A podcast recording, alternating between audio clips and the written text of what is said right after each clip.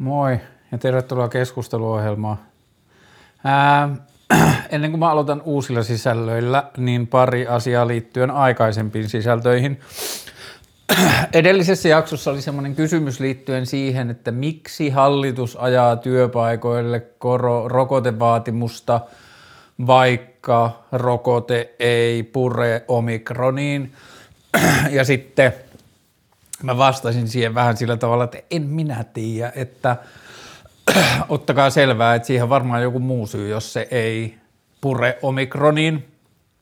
Mä vastasin siihen vähän sille koronakeskustelu turhautuneesti ja sitten mä sain jälkeenpäin viesti joltakin ystävällisen viesti, että hei, että niin kuin mä sanoin vielä sitä, että, että hallituksella on varmaan jotkut omat syyt, jotka löytyy jostain uutisen yhteydestä ja sitten joku laittoi, että hei, tähän liittyy sellainen outo juttu, että terveysviranomaiset sanoo, että sen ää, teho ei ole niin suuri tai että se ei olisi järkevää ja hallitus jostain syystä silti ajaa sitä.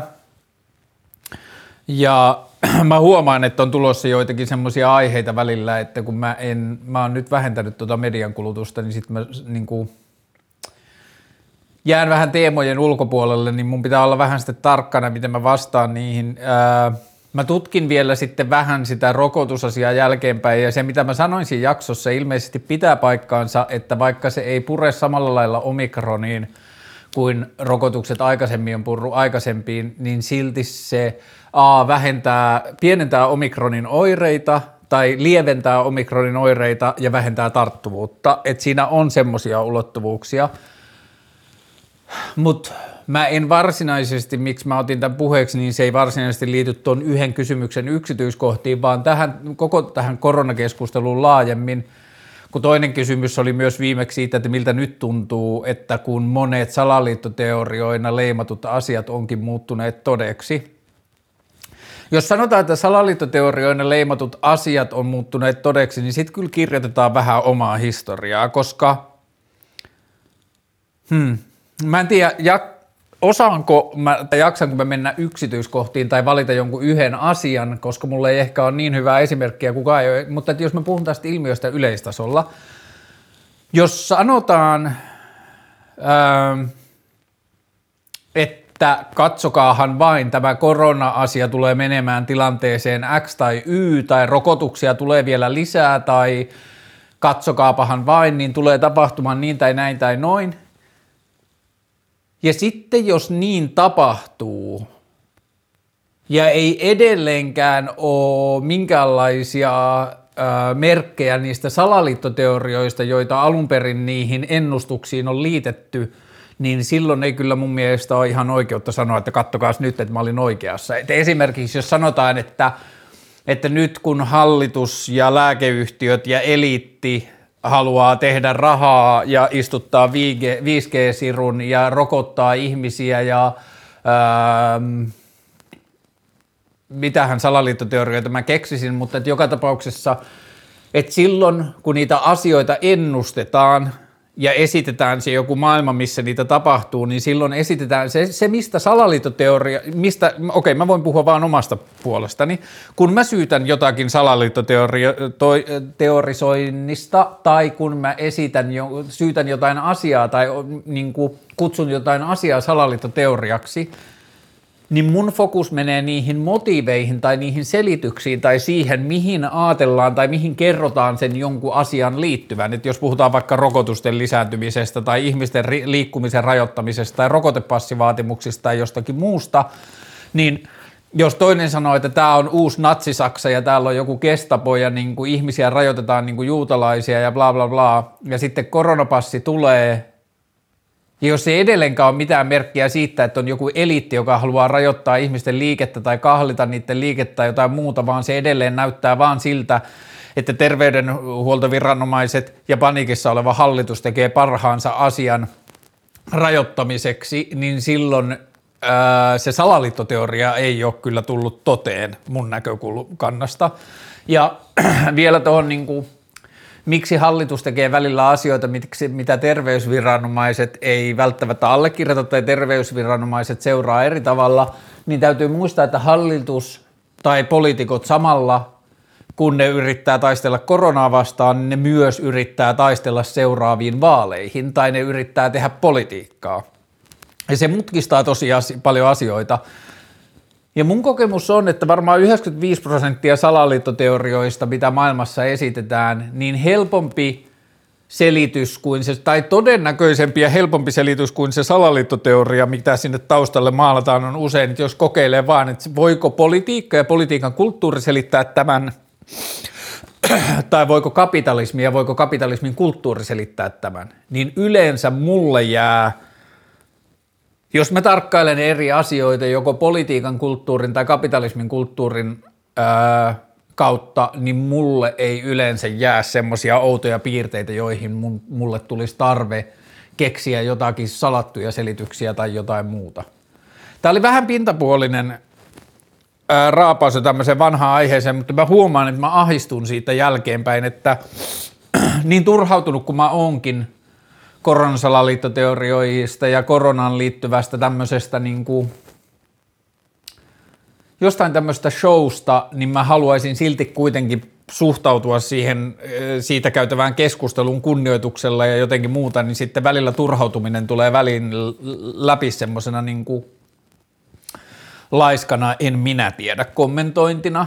Ja tota, mä huomaan myös, että monet muut tai että se ei ole ainoastaan minä, vaan ihmiset helposti väsyy siihen koronakeskusteluun, että ja tämä ei liity vain koronasalaliittoteorioihin, vaan tämä liittyy kaikkiin muihin Bilderberg-salaliittoteorioihin ja VTC-salaliittoteorioihin ja kaikkiin muihin salaliittoteorioihin. Niitä vastaan on hankala keskustella, kun se salaliittoteoria on rakennettu niin oudoilla tavoilla – ja siinä kiinnitetään huomiota niin outoihin yksityiskohtiin, eikä sieltä tulla pois sinne lintuperspektiiviin – että esitetään vaan niitä internetistä löytyjä outoja yksityiskohtia, mutta ei mennä siihen keskusteluun siitä, että mitä oikeasti väitetään tai mitä maailmasta uskotaan tai mitä halutaan sanoa, niin se keskustelu on tosi turhauttavaa. Esimerkiksi keskusteluohjelman Discord-kanavalla jotkut yritti käydä tätä keskustelua, mutta sitten se ihminen, joka oli jotenkin esitti lampaiden mielipidettä, niin sekin väsähti siihen tosi nopeasti. Se keskustelu on tosi vaikeaa ja raskasta. Toinen asia liittyen Discordiin. Discordissa on ollut hyvä meininki valokuvauksesta ja monista muistakin asioista, mutta sitten sinne tuli jatkokysymys, kun multa viimeksi kysyttiin liittyen valokuvaukseen, niin siihen tuli jatkokysymys, että – mitä ajattelet itse filmien hintojen järkyttävästä noususta, etenkin jos vertaa hintoja muutamia vuosia aikaisempaan? Kuinka paljon käytät rahaa filmien ostamiseen ja kehittämiseen? Onko tämä filmien hinnan nousu näkynyt omassa tekemisessäsi? Mm. Kodak on nostamassa hintoja ja Fuji on lopettamassa filmien valmistamista. Foto ykkösessä filmikaapit ammottaa tyhjyyttä yhtään, miten näet filmikuvaamisen tulevaisuuden ja mahdollisen isomman uudelleen nousun? Ää, mulla on semmoinen vähän erityistilanne liittyen tuohon filmikuvaamiseen, että kun mä teen jonkun verran valokuvausduunia ja sitten mä oon tekemässä kirjaa tai kirjoja tai mitä ikinä mä oon tekemässäkään, joita mä oon julkaisemassa mun yrityksen kautta ja mä teen niin kuin, että se liittyy mun, ty- valokuvaus liittyy, ei ole mulle ainoastaan harrastus, vaan se liittyy mun työhön ja mun yritystoimintaan, niin mä voin sekä ostaa filmit että kehittää filmit mun yrityksen kuluina. Niin se on, vaikka se filmi maksaa ihan saman verran, mutta että se on vaan, niin kuin, se on vähän pienemmän tuntunen maksuerä, kun mun ei tarvitse nostaa sitä palkkana itselle ja maksaa sitä palkasta veroja ja niin edelleen, niin kun se on firman kulu, niin se on vähän siedettävämpää. Mutta sitten toi on tosi hassua, että tällä hetkellä filmien, filmien hinnoissa on ollut nousua ja, jos, ja monia filmistokkeja on lopetettu ja ilmeisesti Fujikin on, mä en oikein tiedä, mä ehkä on törmännyt jotenkin tohon, mutta että ilmeisesti Fuji on lopettamassa joiden niin filmituotantoa tai jotain.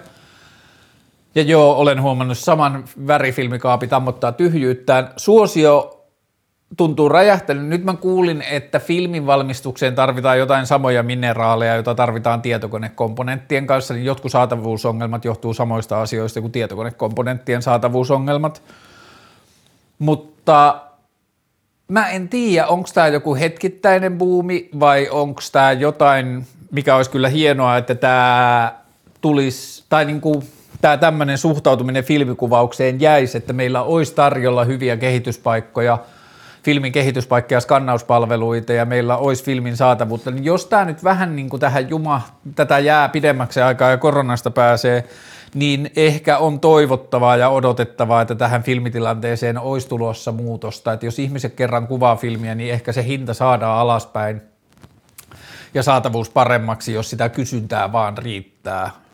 Mutta joo, onhan tämä crazy. Ja tota, Helsingissä asuville se Zoomin kehitysfoorumin kellarissa maksaa 15 euroa kehitys ja skannaus.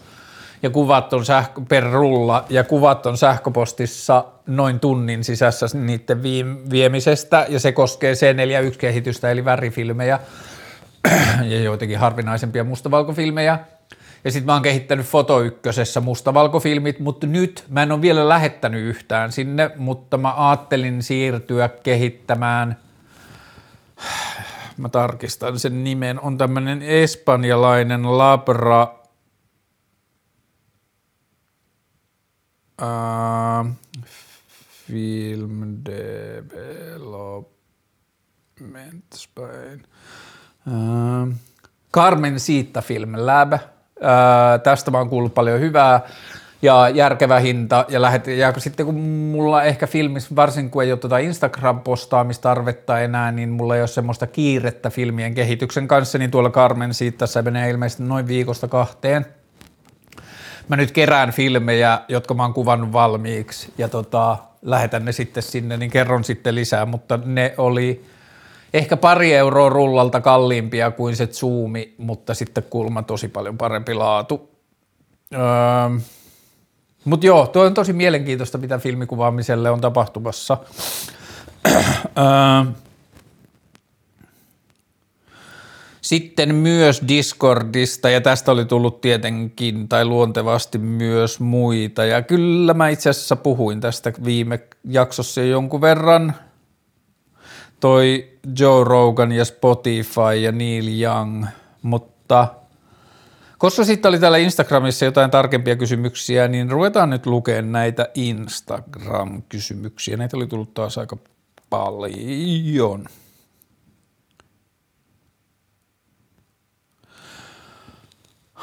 Monimutkaisesti muodostettu kysymys, mutta jos ymmärrän oikein, niin ydin on aika yksinkertainen. Hyvä omatuntoinen aivojen suojelu liialta kuormalta työajallisena työntekijänä.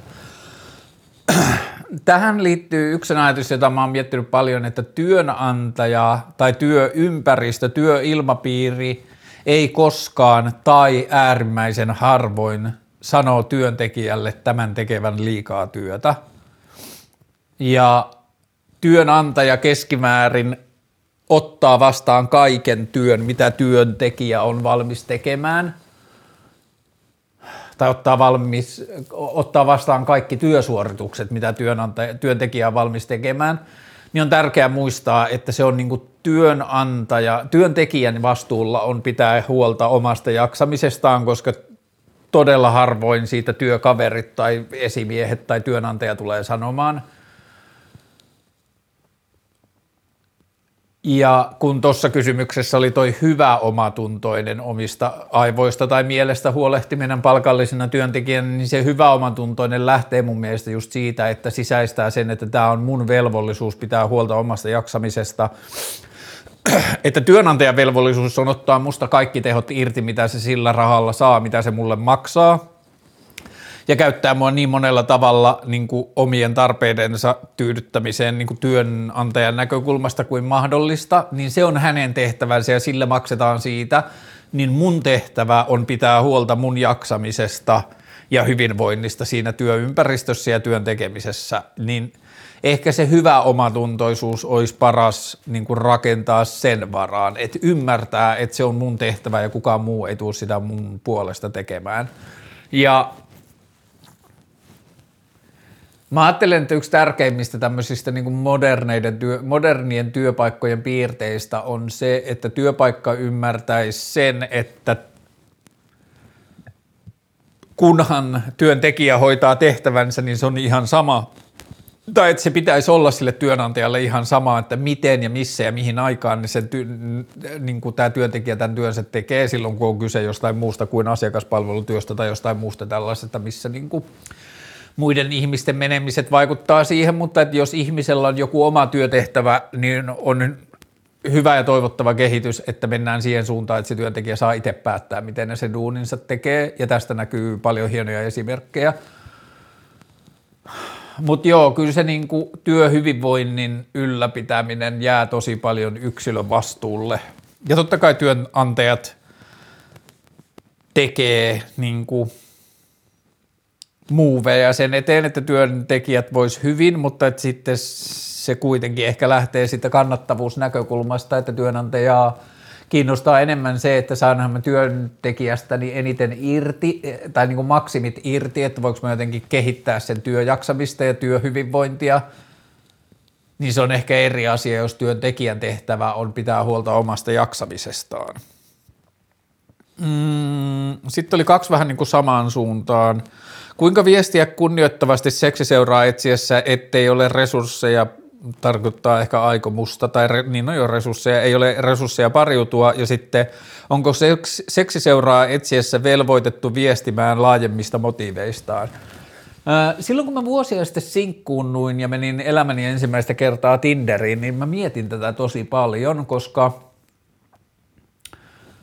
mulla oli niin kuin monta vuotta eron jälkeen, mulla oli täysin selvää, että mä en halua parisuhdetta ja mä en halua... Äh, synnyttää vääriä mielikuvia ja mä en halua tuhlata kenenkään aikaa, joka on niin kuin eri merkeissä liikkeellä ja niin edelleen. Ja sitten kun oma kiinnostus olisi valheellista sanoa, että se kiinnostus oli jotenkin vain puhtaasti seksiin liittyvää, koska se liittyy kuitenkin, mä saan niin paljon, en, niin kuin, jos puhutaan vaikka niin kuin ihan yhden illan suhteista tai semmoisesta niin kuin tosi jotenkin nyt mä käytän lainausmerkkejä, kun mä käytän sanaa kevytkenkäisyys, koska kevytkenkäisyyttä käytetään niin kuin jonain semmoisena negatiivisena attribuuttina, mä en käytä sitä sellaisena, vaan mä käytän niin kuin hyvän tuulisena tai leikkisenä tai jotenkin kevyenä attribuuttina, niin joka tapauksessa kevytkenkäisyys tai sellainen kevytkenkäinen deittailu, niin se on niin kuin reilumpaa ja helpompaa kaikille, kun tiedetään, missä mennään – mutta niin, että siis mulle henkilökohtaisesti semmoisessa kevytkenkäisessä deittailussa, niin se kaikki muu siinä ympärillä voi helposti olla niin kuin siistimpää ja merkittävämpää kuin se itse, ja ei pidä ymmärtää väärin, mulla ei ole mitään seksiä vastaan päinvastoin, mutta monesti ihmisten välisissä kohtaamisissa se itse kohtaaminen – ja se jotenkin se koko tutustuminen ja se bla bla bla jännite ja kaikki se, ihan sama kuinka kevytkenkästä se on ja mi, niin kuin, kuinka ulkopuolelta dissattavaa se onkaan, niin se saattaa monesti olla siistimpää ja jotenkin palkitsevampaa ja kutkuttavampaa kuin se seksiasia, vaikka se seksiasia olisi ihan supersiistiä.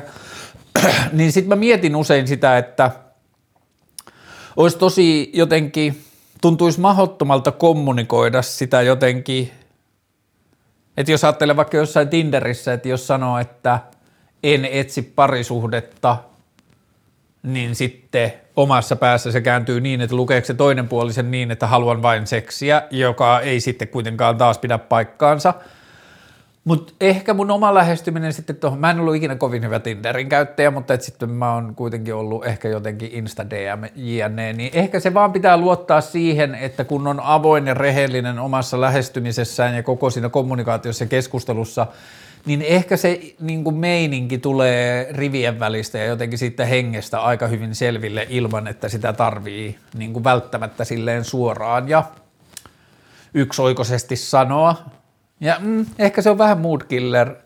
Ja niin kuin mä ymmärrän kyllä sen lähtökohdan, missä olen itsekin ollut, että mulla ei ole resursseja tai halua mennä parisuhteeseen, mutta sille kohtaamiselle on kyllä parasta, että mitä vähiten sitä, mitä vähemmän sitä on niin kuin jotenkin rajoitettu tai määritetty johonkin. Mutta kun tässä sanotaan, onko seksiseuraa etsiessä velvoitettu viestimään laajemmista motiveistaan, kyllä mä ainakin omaksi velvollisuudekseni koin – ajattelen, että se on erittäin hyvä, jos siinä onnistuu, niin kyllä mä koen vähän niin kuin velvollisuudekseni jollakin tavalla pyrkiä viestimään sen, että niin kuin, että mä en ole nyt etsimässä perheen perustamista tai lastentekoa tai jotain muuta sellaista, että elämäntilanne, mm. mä en tiedä onko velvollisuutta, on velvollisuus jossain mittakaavassa, niin kuin jossain kohtaamisen vaiheessa tai jotain muuta, jos sillä on relevanssia, mutta että ehkä voi olla parempi luottaa siihen, että se tulee selville, jos, ei, niin kuin, jos ymmärtää itse sen, että sitä ei saa, niin kuin, että että ei ole mitään tarvetta tai merkitystä millään tavalla piilottaa tai suojella sitä asiaa, niin sitten siinä voi ehkä luottaa siihen, että se tulee esiin tavalla tai toisella. Mutta mä sanoisin, että on velvollisuus olla avoin. Ei ole välttämättä velvollisuus heti viestiä et, niin kuin motiiveistaan, mutta on velvollisuus olla avoin niin kuin sen asian ympärillä – Tästä tuli useampia kysymyksiä, mutta mä en tiedä, mitä mulla on sanottavaa aiheesta konvoi tai konvoi Finland. Ää, jos puhutaan konvoista laajemmin, niin jos ajatellaan sitä, niin kuin poistetaan se hetkeksi Helsingin mittakaavasta, joka tuntuu, että se niin kuin, en mä tiedä, mutta että on tullut sen perusteella, mitä mä oon seurannut, niin on tullut semmoinen fiilis, että se on vähän tussahtanut, että se oli niin kuin viikonloppuna, oltiin pari iltaa tientukkeena ja that's it, mutta tota, Tämä jälleen kerran asia, johon mä en ole hirveän tutustunut, mutta että se Kanada on kuulostanut välillä aika kuumottavalta, että siellä on niin kuin oikeasti laitettu liikennettä seis. Ja sitten jossain muissa Euroopan kaupungeissa on ollaan oltu taipuvaisia vähän samaan suuntaan ja täälläkin on ollut se ajatus, että tukitaan kadut, niin kuin estetään autoja tulemasta Helsinkiin keskustaan ja suljetaan keskusta liikenteeltä ja alun perin tämä liittyy tähän niin kuin koronarajoituksiin, mutta sitten sen lisäksi jonkun internet-huutoäänestyksen seurauksena siihen samaan syssyyn Suomessa tuli myös bensan hinta ja kaupan päälle laitetaan vielä hallituksen eroaminen. Ja niin pieni porukka kuin konvojuttua tekeekin, ja niin pieneksi kun se vaikutukset on nyt jääneetkään, niin mä toivoisin, ettei tämä jää kansanedustajilta täysin huomaamatta, tai ihmisiltä, joiden tehtävänä on miettiä demokratian tulevaisuutta Suomessa. Niin kauan kuin ihmisillä ei ole niin kuin tuntemusta siitä, että heillä on mahdollisuus vaikuttaa maailmaan, niin kauan kuin politiikka tuntuu olevan jossakin niin kaukana – ja maailma niin monimutkainen, että ne ei koe yhteyttä siihen, niin niin kauan tällaisia asioita tulee. Ja sitten kun musta tuntuu, että internet vie vaan tällaisia asioita enemmän ja enemmän kierroksille, niin seuraavan 15 vuoden aikana voi näkyä vaikka minkälaisia poliittisia kannanottoja. Ja demokraattisessa maailmassahan tämä konvoimeenkin, tai se tapa, jolla demokratiahan, demokratia on suunniteltu, niin sehän on ajateltu, että se estää niin kuin tämän kaltaiset jutut, että – tai tekee tarpeettomaksi, että ihmiset ymmärtää, että on vaalit neljän vuoden välein ja sitten heidän täytyy seuraavissa vaaleissa ilmaista mielipiteensä. Mutta että se yhteys alkaa katketa, että meidän yhteys, niin kuin että tiedostetulla tai tiedostamattomalla tasolla me ruvetaan jo havan, tai me niin kuin, musta tuntuu, että meissä vahvistuu joku semmoinen konsensus siitä, että ei poliitikkojen tehtävä ole tehdä parempaa maailmaa, vaan poliitikkojen tehtävä on varmistaa puolueesta, puolueensa menestystä seuraavissa vaaleissa – jotenkin sementoida puolueen kannatusta suomalaisessa yhteiskunnassa. Ja se poliittinen kikkelimittaus tai pimpimittaus, niin se niin kuin tuntuu olevan, tai ei se tunnu olevan, vaan se on kirjoitettu siihen sisälle. Se on tärkeämpää kuin mitkään muut. Ja moni, niin kuin sitten muu, loput asiat yritetään tehdä niin hyvin kuin mahdollista. Mä en tiedä sanoinko mä tästä viime blogissa, mutta tämmöinen lause tuli mulle mieleen pari viikkoa sitten, ja mä oon pyöritellyt sitä tosi paljon, mä en ole vielä suomentanut sitä, kun se tuli englanniksi, mutta se lause oli, että this is how the world is measured. Ja mitä enemmän mä mietin sitä, niin sitä enemmän se selittää mulle maailmaa, se selittää mulle ilmastonmuutosta ja se selittää mulle huonoja työolosuhteita ja se selittää varallisuuden epätasaista jakautumista ja se selittää politi- politiikkaan liittyvää perseilyä ja yhteiskunnan toimintaan liittyviä ihmeellisyyksiä ja kaikkea muuta. Näin me mitataan maailmaa. Tämä on ne mittarit. Me sanotaan nuorelle miehelle, että menee ja tienaa rahaa ja tee asioita ja sitten siitä tulee pankkiiri ja sitten se auttaa asiakkaitaan, rika- asiakkaitaan rikastumaan ja osakkeenomistajia saamaan parempaa tuottoa osakkeistaan ja niin edelleen. Siitä seuraa ylikulutusta ja siitä seuraa ilmastonmuutosta ja siitä seuraa väkivaltaa ja siitä se, niin kuin, että miten ikinä me mitataan maailmaa, niin sellaista maailmaa me rakennetaan ja musta tuntuu, tai mä toivon, että me aletaan tulla jonkun kaaren loppuun, että me tajutaan, että ehkä tämä mittaaminen ei ollutkaan hirveän loppuun asti mietitty, mitä me ajateltiin.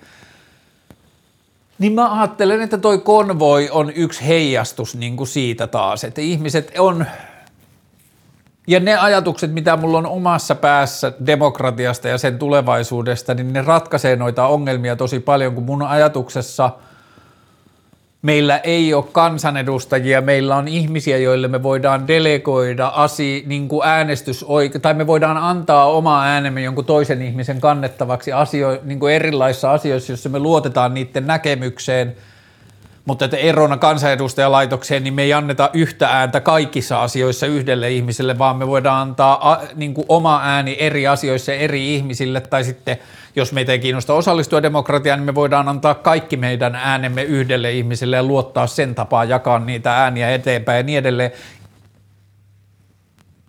demokratia voidaan miettiä, miettiä sadalla tavalla uudelleen, ja me ei tällä hetkellä tehdä sen eteen prosessia, niin kuin näkyvää prosessia lainkaan. Me vaan otetaan, oletetaan, että demokratian pitää olla sellainen kuin se nyt on, ja muita vaihtoehtoja ei ole. Ja sitten kun ihmiset pääsee sinne demokratian niin kuin, puoluepolitiikan menestysputken kärkipaikoille, niin sitten niiltä ei niitä, ne ei halua edes muuttaa sitä järjestelmää. Ja sen takia me tarvitaan politiikkaa ihmisiä, jotka haluaa sinne sen politiikan luonteen kyseenalaistamisen vuoksi. Vinylien paluu, aika paljon samoja ajatuksia kuin filmin paluusta. Nykyään vinyliä myydään enemmän kuin CD-tä, kuka olisi uskonut 15 tai 10 vuotta sitten. Mun oma vinyyliharrastus on sellainen, että mulla on tällä hetkellä vinyylisoitin rikki. Toivottavasti lähiviikkona mä saan sen korjattua tai uuden. Ja sitten – Mulla on hyllyssä semmoinen näin pitkä pätkä vinyyleille, tai näin tyhjä, pitkä tyhjä aukko, näin leveä. Olisiko se ehkä jonkun 70 levyn aukko tai sadan levy suunnilleen. Niin mulla on semmoinen sääntö, että jos mä ostan uuden levyn, niin mun pitää ottaa joku sieltä pois. Eli toisin sanoen ajatus on, että se niin kuin koko ajan paranisi ja paranisi, että sieltä lähtee koko ajan sellainen pois, jota on kuunneltu vähiten tai jo, jonka merkitystä mä en enää näe ja sitten mä yritän ostaa vaan pelkästään pitkäsoittoja, joita mä pystyn kuvittelemaan, että on tilanne, että mä oon yksin kotona tai mulla on vieraita ja mä voin vaan laittaa sen taustalle soimaan ja laittaa volume aika matalalle ja se kuulostaa siellä niin kuin hyvältä. Tai että mä voin aamulla juoda kahvia ja niin kuin soittaa musiikkia, niin mä ostan sillä logiikalla levyjä, että mitkä on sellaisia pitkäsoittoja, joita mulla tulee kuunneltua. Ja sitten mä ostan usein levyjä vasta sitten, kun Ää, mä oon huomannut kuuntelevani niitä usein Spotifyssa. Ja tota, se on kaunis media ja se, mikä siinä tekee mulle jotenkin merkityksellisyyttä, on se, että se on niin kuin kaunis ajatus, että siinä on joku fyysinen tapahtuma, että siellä levyssä on jotakin uria, mitä pitkin timantti kulkee ja sitten se ura heiluttaa sitä timanttia ja aiheuttaa värinöitä niin, että se menee sähkölaitteita pitkin vahvistimeen ja sieltä kaiuttimiin ja se on jotenkin tosi tosi sympaattista ja tosi niin kuin, siinä on sama kuin siinä filmikuvassa, että siinä niin kuin tehdään jotain kon, niin kuin fyysistä maailmaan, niin kuin filmikuvassa tallennetaan fyysisesti jollekin nauhalle asioita ja sitten kovetetaan valolla erilaisia juttuja filmiin ja niin edelleen. Se on tosi kiehtovaa, mutta mm, ja vinyyleihin ja filmikameroihin tai niiden filmikuvaamisen suosioon liittyy myös se positiivinen piirre, että niitä molempia on olemassa, sekä vinyylisoittimia että kameroita on olemassa maailmassa käyttämättöminä ihan hirveästi, kun niitä on aikoina ostettu ja sitten ne on niin kuin vanhentunut niille käyttäjilleen. Niin kuin pitää silmät auki, niin vinyylisoittimia saa tosi halvalla ja filmikameroita saa myös tosi halvalla ja niitä liikkuu aika paljon ja tota, mm, en mä tiedä, ehkä mä näen niissä jotain kiehtovaa ja sympaattista ja niin kuin jopa romanttista niiden niin kuin uudessa heräämisessä, niin se on jotenkin aika siistiä. Plus vinyyli, 30 kertaa 30 senttinen vinyylihän on jotenkin niin kuin graafisen suunnittelun kuninkuuslaji, että se on yksi jotenkin kauneimmista esineistä tai esteettisistä tämmöisistä niin kuin pinnoista. Ja sitten mä esimerkiksi ostin just ton Bon Iverin I&I levyn vinyylinen, niin siellä ne sisälehdet ja kaikki, niin ihan superhienoja. Mm.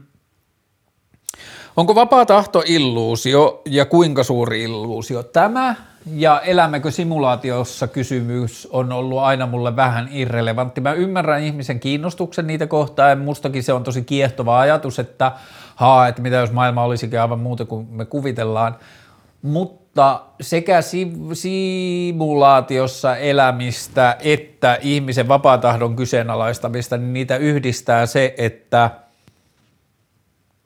onko niin loppujen lopuksi väliä, jos ei me huomata eroa että se, että eletäänkö me simulaatiossa vai ei, niin onko sillä väliä, jos tämä maailma tuntuu sellaiselta, niin kuin me ei elettäisi simulaatiossa.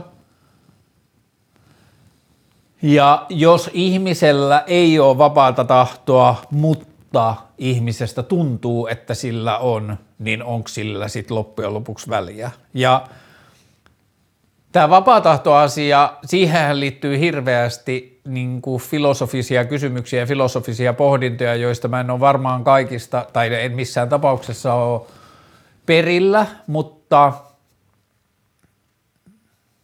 hmm. Mulle ehkä riittää vaan se, että kun mä huomaan, että mä pystyn tekemään virheitä ja mä pystyn mokaamaan, niin sitten se tuntuu niin kuin reilulta peliltä, että mulla on illuusio siitä, että mä pystyn tekemään valintoja ja mulla on illuusio siitä, että mä pystyn innostumaan ja mulla on illuusio, että mä pystyn vaihtamaan nopeasti suuntaan ja menemään jonnekin toisaalle. Ja mulla ei ole mitään osoituksia ulkopuolelta tulevasta ohjauksesta muuta kuin, että me ollaan keksitty tämmöinen teoria, että mitä jos vapaa tahto, että mitä jos on joku kohtalo tai mitä jos asiat on päätetty etukäteen tai tämä on vaan joku fysikaalisten, niin kuin fyysisten ilmiöiden ketjureaktio, ja me ollaan vaan niin kuin matkustajia jossain aallossa, niin kun mä en näe sellaiselle todellisuudelle muuta todisteita tai muuta viitteitä kuin se, että me ollaan keksitty tämmöinen teoria. Ja sitten päivittäiselämässä mun valinnat ja virheet ja mokat ja kusipäisyys ja kaikki muun, ne tuntuu, että ne on mun omia valintoja, niin sitten mä en tiedä, onko sillä mitään väliä niin kauan kuin se tuntuu siltä. Ja sitten jossain vaiheessa, jos saadaan jotain uutta tietoa, mutta sellaisenaan noiden kahden kysymyksen pohtiminen ei tunnu mulle hirveän merkitykselliseltä. Jos sun pitäisi nyt mennä opiskelemaan jotain, niin mitä alkaisit opiskella? Ää, ai niin, tuohon äskeiseen kysymykseen ja vähän tähänkin kysymykseen ja filosofiaan laajemmin. Joku, laitto, joku filosofian opiskelija laittoi mulle Discordiin tai laittoi Discord-kanavalle viestiä siitä, että hei, että – että ainakaan hänen kokemuksensa filosofian opiskelusta ei ole sellainen kuin edellisessä jaksossa mä esitin. Ja ihan supersiistiä, jos näin on, ihan supersiistiä, jos mun käsitykset filosofian, ope, niin kuin filosofian opiskelusta on jotenkin vanha-aikaisia tai virheellisiä. Tämä opiskelija sanoi siinä, että ainakin heidän koulussa heitä kannustetaan niin kuin pääasiassa omien, omien ajatusten kehittämiseen ja kysymysten kysymys, kysymykseen ja elämän pohtimiseen. Ja sitten siinä tukena pyörii niin kuin tätä filosofian historiaa ja mitä muut, on, muut ihmiset on siitä ää, asioista sanoneet ja niin edelleen. Ja ihan mahtavaa, jos näin on. Ja ihan mahtavaa, jos opiskelu menee enempään suuntaan. Se ehkä se mun pointti, ja ehkä mä esitin sen vähän huonosti, siinä viime jaksossa oli se, että se mitä meille filosofiasta näkyy, kun filosofia haastatellaan lehdissä ja jotenkin filosofia näkyy kulttuurina ympäristössä, niin siinä jotenkin ihan suunnattoman paljon saa vielä roolia, jotkut satoja satoja tai jopa tuhansia vuosia sitten eläneet ihmiset ja jotenkin Mä muistan myös yhden lehtilainauksen, mä en muista missä se oli, mutta joku filosofian proffa ja itse asiassa mun ensimmäisessä keskusteluohjelman haastattelussa, jossa oli Helsingin yliopiston, ää, mikä se Karle Hämerin tittelin nimi oli, titteli oli, ehkä mä senkin muistan, mutta mun mielestä sekin puhui siitä siinä. Nyt mulla menee lähteet vähän sekaisin, mutta mä oon silti nähnyt filosofian kanssa niin kuin, töitä tekevien yliopistoihmisten sanovat, että mm, joo, että se on kyllä totta, että me ollaan menty vähän filosofian historiaa, me ollaan menty vähän filosofien, aikaisemmin olleiden filosofien sanomisten keräilyyn kuin varsinaisesti siihen, että me koulutettaisiin ihmisiä käymään itse filosofisia pohdintoja.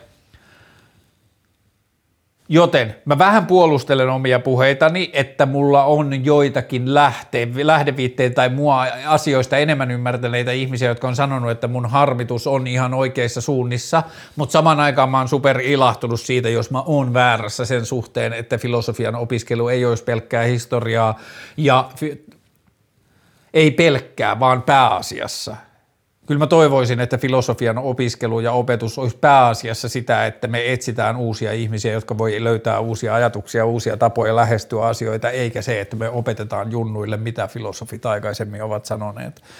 Mutta jos sun pitäisi mennä opiskelemaan jotain, niin mitä alkaisit opiskella? Mm, ehkä filosofiaa, ehkä valokuvausta. Jos mä saisin ton, kun Mä oon aloittanut taideteollisen korkeakoulun siellä graafisella suunnittelulla. Mä oon aloittanut sen 2004 ja 2005 Matti Vanhasen hallitus teki nämä opiskelurajoitukset ja opiskelun niin kuin raja-ajat, tai mitkä nämä nyt on aikarajoitteet, niin 2004 aloittaneilla yliopisto-opiskelijoilla on periaatteessa ikuinen opiskeluoikeus, että mun pitäisi vaan palautta, hakea sitä opiskeluoikeuden palauttamista, niin jos mä saisin graafisen suunnittelun kandin tehtyä jostain kumman syystä, niin sitten olisi kyllä ehkä fantsuu mennä opiskelemaan valokuvauksen maisteri.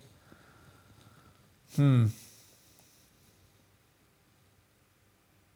Hmm. Ehkä, mua ei, ehkä mä en hirveästi mieti sitä, että mitä mä menisin opiskelemaan, koska mulla ei ole tähän jotenkin hirveän va- selvää vastausta. Ja sitten tämä oli hassu. Jos pitäisi valita ainoastaan yksi genre musiikkia, jota voisit kuunnella loppuelämän ajan, mikä se olisi? Muutama vuosi sitten mä olisin sanonut rap tai hip-hop musiikki, mutta en ehkä enää. Nyt mä varmaan sanoisin, hmm, ehkä mä sanoisin jats tai klassinen. Varmaan klassinen musiikki. Musta tuntuu, että klassisessa musiikissa on niin paljon pengottavaa – Hmm. En tiedä. Mahdottoman tuntoinen ajatus, ja siis tämähän on täysin hypoteettinen kysymys, mutta mm, ehkä klassinen musiikki. Mielipide yliopiston valintakokeista ja hintavista valmennuskursseista niihin. Ähm, olen varmaan esittänyt turhautumistani tässä asiassa aikaisemminkin, mutta tota, kyllä toi yliopistojen valintakokeet yleisestikin sisältää niin paljon järjettömyyksiä, joita mun on mahdoton ymmärtää. Mä kuulin taas jotain järjettömyyksiä, kun mä juttelin jotenkin yläasteen ja lukiolaisten kanssa ja sitten mä jotain kauhistelin sitä, että ilmeisesti jo yläasteella pitää pystyä, tai yläasteella pitää jo tehdä jotain valintoja, jotka vaikuttaa sun tuleviin yliopisto-opintoihin, että sun pitää te, niin valita jotain polkuja – ja vielä sitten lukiovaiheessa vielä enemmän, että jos et sä valitse lukion ekalla tiettyjä asioita, niin sun on lähes mahdoton päästä opiskelemaan tiettyjä juttuja, joka on mun mielestä ihan täysin vitun järjetöntä, jos ajatellaan, että kuinka kohtuutonta on olettaa tai vaatia 16-vuotiaalta, että se tietäisi, mitä se haluaa elämällään tehdä – ja se, että jos sitä on tuotu taaksepäin, niin kuin että se on vielä aikaisemmin, mitä ihmisen pitää niin kuin alkaa tietämään, mihin suuntaan se on menossa, niin mä en tajua, mitä koulutusta suunnittelevat ihmiset miettii,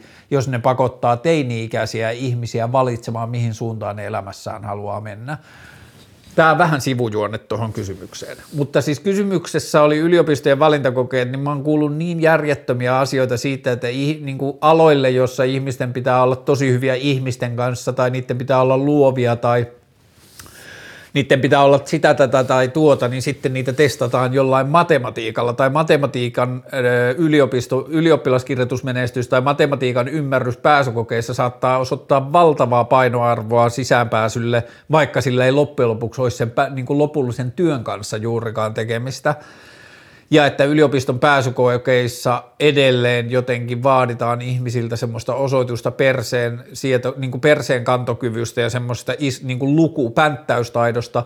Mä muistan, tästä on jo vuosia sitten ja mä en tiedä onko tämä enää totta, mutta vuosia sitten, ehkä kymmenen vuotta sitten, Oikeiksen pääsykokeissa on esimerkiksi ollut tehtävä, että siinä on ollut joku lähdeaineisto, ja sitten siitä on yliviivattu sanoja, ja sitten sun on pitänyt muistaa, mitä sanoja niiden yliviivattujen sanojen tilalla on ollut, joka tuntuu niin vitun järjettömältä. Öö, ja sitten se, että, niin, että on syntynyt tämmöinen niin hintavat valmennuskurssit, niin, hmm, ja niin, ehkä mä henkilökohtaisesti haluaisin, että – pääsykokeet eri aloilla menisi enemmän ja enemmän siihen suuntaan, että ne testaa ihmisten olen ominaisuuksia, joita ei niin paljon pysty ehkä oppimaan, vaan ne liittyy temperamenttiin ja siihen, että minkälaiset ihmiset on sopivia siihen duuniin. Että luovat ihmiset on sopivia luoville aloille ja empaattiset ihmiset on sopivia lääkäreiksi ja sosiaalisesti taitavat ihmiset on sopivia opettajiksi ja niin edelleen, että hmm, en mä tiedä mitä me minkälaista maailmaa me rakennetaan, jos joku vaikka lääkärin duuni menee enemmän ja enemmän sellaiseksi, että jos ei sulla ole varaa johonkin neljän tonnin valmennuskurssiin, niin sit susta ei tule lääkäriä tai lakimiestä tai jotain muuta, niin minkälaisia vääristymiä me tehdään niin kuin tärkeille paikoille yhteiskuntaa, jos niihin pääseminen vaatii niin kuin paljon, pääsyä paljon rahaan jo nuoressa iässä. Mm, mutta joo, ehkä mulla ei tähän hirveän mitään sofistikoitunutta ajatusta, kun mun turhautuminen jotenkin koululaitoksen nykytilaa kohtaa vähän niin kuin sumentaa mun silmät tässä ajatuksessa, ajattelussa. Mitä epäilet, että ihminen ei tiedä omasta historiastaan? Ää, en tiedä, osaanko mä sanoa jotain spesifiä. Mulla on tämmöinen uusi kirja, tai se on tuijottanut mua jo muutaman viikon tuossa ikkunalaudalla. Mä en ole päässyt vaan vielä lukemaan sitä, mutta se on tämmöinen kuin The Dawn of Everything, A New History of Humanity, David Graeber ja David Wengrow. Ja kuulemma tämä kirja laittaa vähän niin kuin tota, Juval Noah Hararin Sapiensia uudelleen tarkastelun aiheeksi, että tässä ää, esitetään monia asioita uudella tavalla tai kyseenalaistaan, mutta tämä kuitenkin on oma, tämä ei ole mikään antisapiens-kirja, vaan tämä on niin kuin ihmisyyden historia ja kuulemma superhyvä, niin pääsen kohta varmaan sen kimppuun, niin sitten mulla voi olla lisää vastauksia tuohon kysymykseen, mutta mitä epäilet, että ihminen ei tiedä omasta historiastaan? No on paljon semmoisia asioita, jotka varmaan, tai siis ei varmaan, mm, ehkä on parempi sanoa varmaan, koska ei tiedä, mihin kaikkeen ihminen tieteessään pystyy, mutta että asia, joka tuntuu jäävän historian – mullan alle ja ikuisesti tietämättömiin, joka mua kiinnostaa tosi paljon niin kuin ihminen herääminen omaan tietoisuuteen ja missä kohtaa ihmisessä on ruvennut kehittymään tietoisuus, miten tietoisuus on ilmentynyt, onko ihmistä edellisillä sapienslajeilla, se on hurjaa, että vielä 13 000 vuotta sitten on ollut muita sapienslajeja, tai ainakin yksi sapienslaji, ja ihminen – eli homo sapiens tappo muita lajeja aika silleen railakkaasti, mutta että alle 20 000 vuotta sitten on ollut muita sapiens-lajeja, niin se on mielenkiintoinen kysymys, että onko niistä kellään muilla ollut tietoisuutta vai onko ne ollut niin kuin enemmän eläimen kaltaisia niin kuin itsensä olemassaolonsa tiedostavaa tietoisuutta tai onko jollain naadertalilaisilla ollut puhekieltä ja kaikkea tollaista, niin tollaiset asiat mm, niille me ei varmaan voida mitään ja ne tulee jäämään niin kuin tieto, tietoisen historian tuntemuksen tuolle puolelle, paitsi että jos, se, jos me sitten jossain vaiheessa opitaan jotain kallokuvantamisia tai jotain muita ihmeellisiä tapoja, että me voidaan ottaa joku naadertaalilaisen ruumis ja tehdä siitä jotain tulkintoja sen niin kuin älykkyydestä tai jostain kognitiivisesta kyvystä – niin, mitä epäilet, että ihminen ei tiedä omasta historiastaan? No ainakaan tiete- tietoisuuden historiaa ja tietoisuuden syntyä se ei toistaiseksi tiedä, mutta hmm, on varmasti hirveitä, hirveästi asioita, joita me ei tiedetä meidän historiasta ja ikävä kyllä luultavasti ei koskaan tulla tietämäänkään. lempihedelmät, tämä oli jännä, kaksi ihmistä – oli kysynyt lempihedelmän, joka on myös aika yläasteen kaverikirjakysymys, mutta mun lempihedelmä, mä oon ollut 10 vuotta sitten, 15 vuotta sitten melkein, niin mä oon ollut Haimaassa, niin siellä oli semmoinen hedelmä kuin mangostani, jota saa välillä Suomessakin semmoinen melkein punajuuren punainen kuori ja sitten sen sisällä semmoisia valkoisia, vähän niin kuin mandarinimaisia lohkoja, mutta ei kuitenkaan aika makea, tosi herkullinen hedelmä mangostani. Öö, Fleet Foxes Shore jos ei kuunnelluin, niin top kolmessa kuunnelluin levy viimeisen kahden vuoden ajalta. Ja jos ei ole tuttu, niin kuunnelkaa tätä levyä YouTubesta. Sillä on tehty upea tunnin mittainen, koko levyn mittainen semmoinen, niin kuin, olisi väärin sanoa musiikkivideo, mutta vaan semmoista niin kuin visuaalisista kuvastoa sen musiikin taustalla ja musta tuntuu, että se on kuvattu filmille ja se on tosi tosi kaunis ja mä oon lukuisia kertoja aamulla, kun mä alan keitto, kahvinkeitto hommiin, niin mä laitan vaan sen Fleet Foxesin Shore-levyn pyörimään tuohon telkkariin.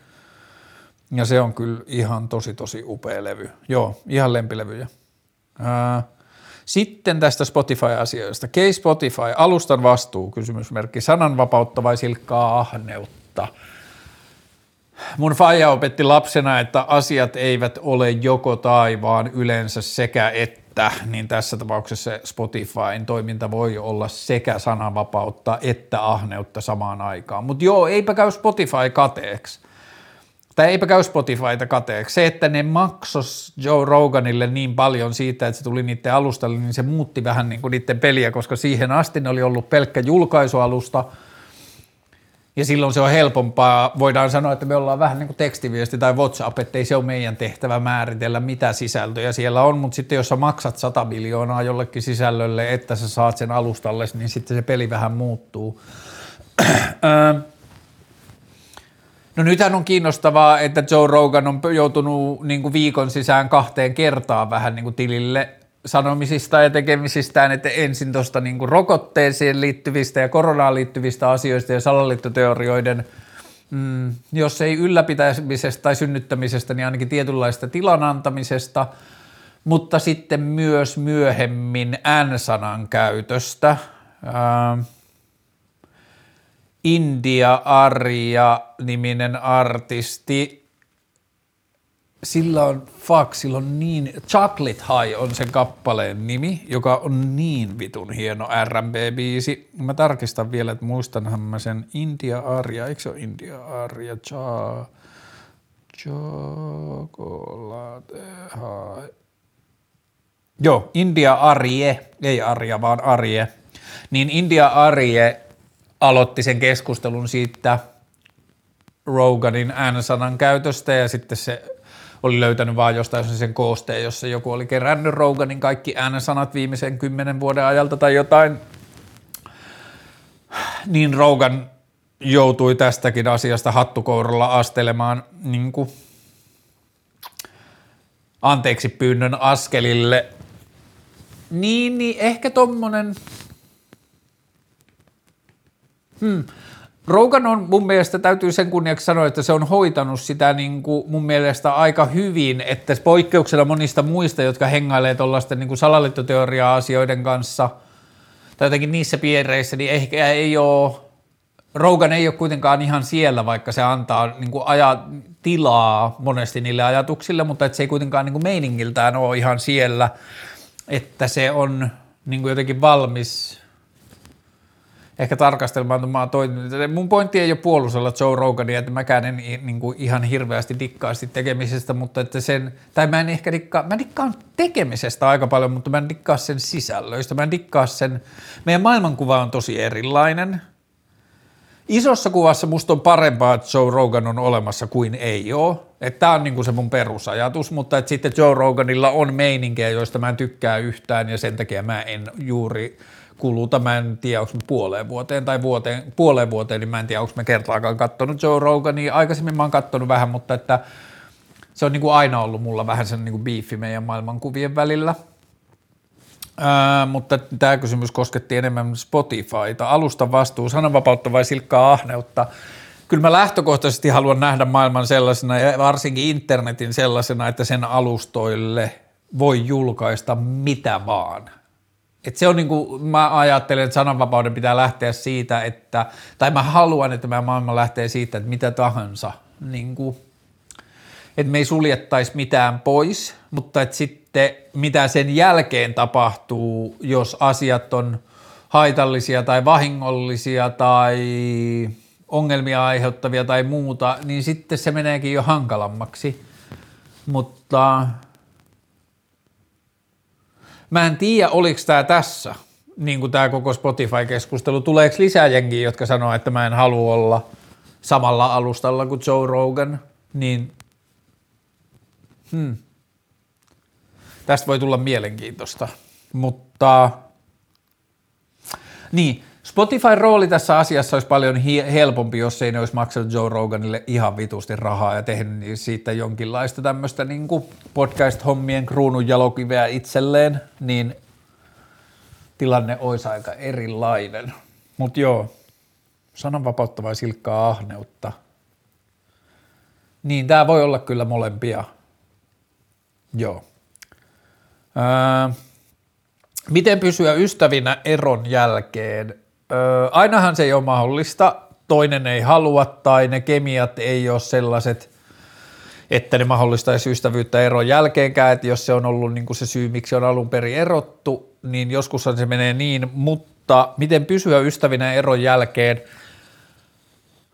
No varmaan ainakin se niin kuin helpottavin asia, jos tilanne on tällä, kun mä koen, että iso osa eroista ei ole niin kuin varsinaisesti kenenkään syy. Että liian usein etsitään ero, niin kuin syitä erilaisia tai syyllisiä erilaisiin tilanteisiin, kun se syy saattaa olla vain se, että ihmiset ei ole sopivia toisilleen tai ihmisen haavet ei kohtaa tai ihmisten temperamentit ei kohtaa tai jotain muuta, niin jos se tilanne on sellainen, niin se on ainakin se ystävinä säilymisen niin kuin jotenkin ehkä helpottavin tekijä, että kun tajuaa, että tässä ei ole kyse siitä, että sä olisit vääränlainen tai mä olisin vääränlainen, vaan että me ei olla vaan hyvä niin kuin kombo tai meidän elämäntilanteet ei kohtaa tai jotain muuta, niin sen päälle on tosi hyvä rakentaa. Ja sitten mm, monesti musta myös tuntuu, että eron jälkeen ajatellaan, että on jotenkin merkityksellistä säilyä ystävinä, mutta sitten jos ei ole lapsia ja ei ollut jotkut asiat ei toiminut, niin sitten ehkä joskus on ihan hyvä kysyä, että yritetäänkö tässä pysyä ystävänä vaan jonkinlaisesta niin kuin sääli, molemminpuolisesta säälistä toisia so-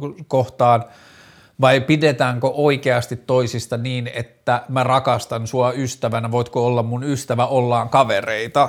Ja sehän on tosi upeita, jos näin on. Ja musta on aina ihanaa, jos mä näen, että on joku, jotka on kavereita ja sitten ne sanoo, että joo joo, me oltiin joskus pariskunta, mutta me, meistä tuli kavereita ja niin edelleen, musta on tosi siistiä. Mutta ehkä se paras vastaus siihen, että miten pysyä ystävinä eron jälkeen on se sama kuin miten pysyä onnellisena parisuhteessa on avoimuus, avoimuus, avoimuus ja rehellisyys, rehellisyys, rehellisyys ja kaikesta puhuminen ja kaiken ääneen sanominen. Uh, how to master that hair flip.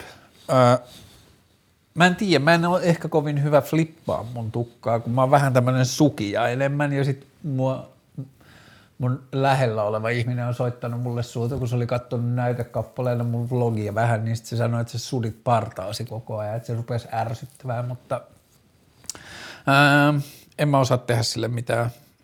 Tulee mitä tulee. Ää, mistä tietää, onko ihminen, jonka ta- mistä tietää, onko ihminen, jonka tapaa se oikea puoliso, ja sitten vielä selvennyksenä perässä, jonka kanssa tuleva perhekin jakaa. Ää, mä en ole ihan varma, onko olemassa oikeaa puolisoa. Mä uskon, että on olemassa oikeita puolisoita ja ää, mä uskon myös, että on, voi olla kyse enemmän ää, hmm. Niin kuin tuossa esitetään, että, onko, että miten tietää, onko kyseessä se oikea puoliso, niin mä en usko siihen, että olisi joku oikea puoliso. Mä uskon, että ihmiselle on tarjossa maailmassa satoja, ellei tuhansia, ellei miljoonia ihmisiä, joiden kanssa voi...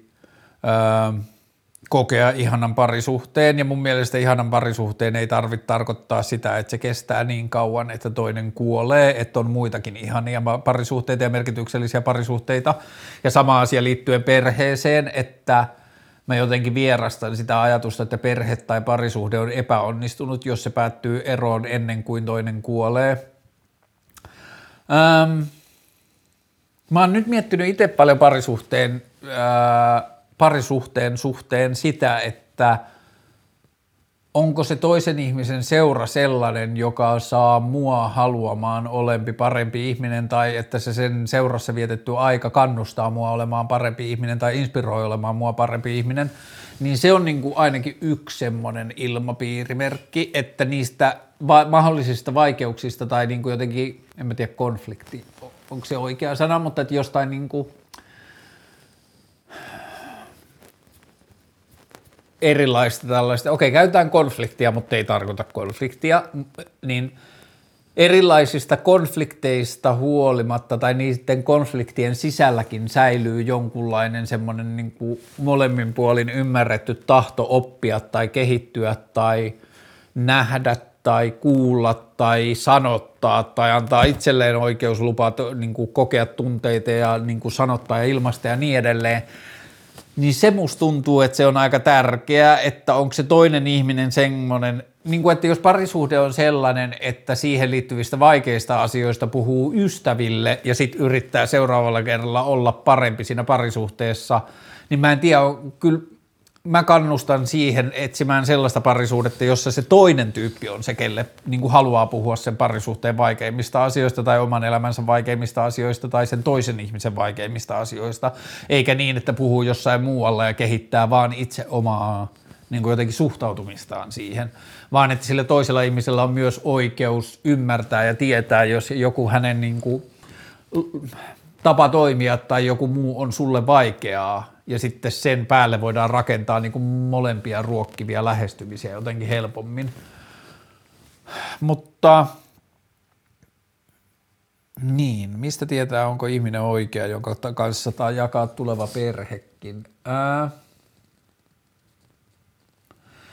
kun sitten taas mä en usko, että on mitään merkkiä tai mitään tapaa tietää etukäteen, että aa joo, tämä se on ja tämä bla bla bla ja tämä, tämä tulee kestämään ikuisesti ja tämä, niin kuin, että ei ole olemassa semmoista.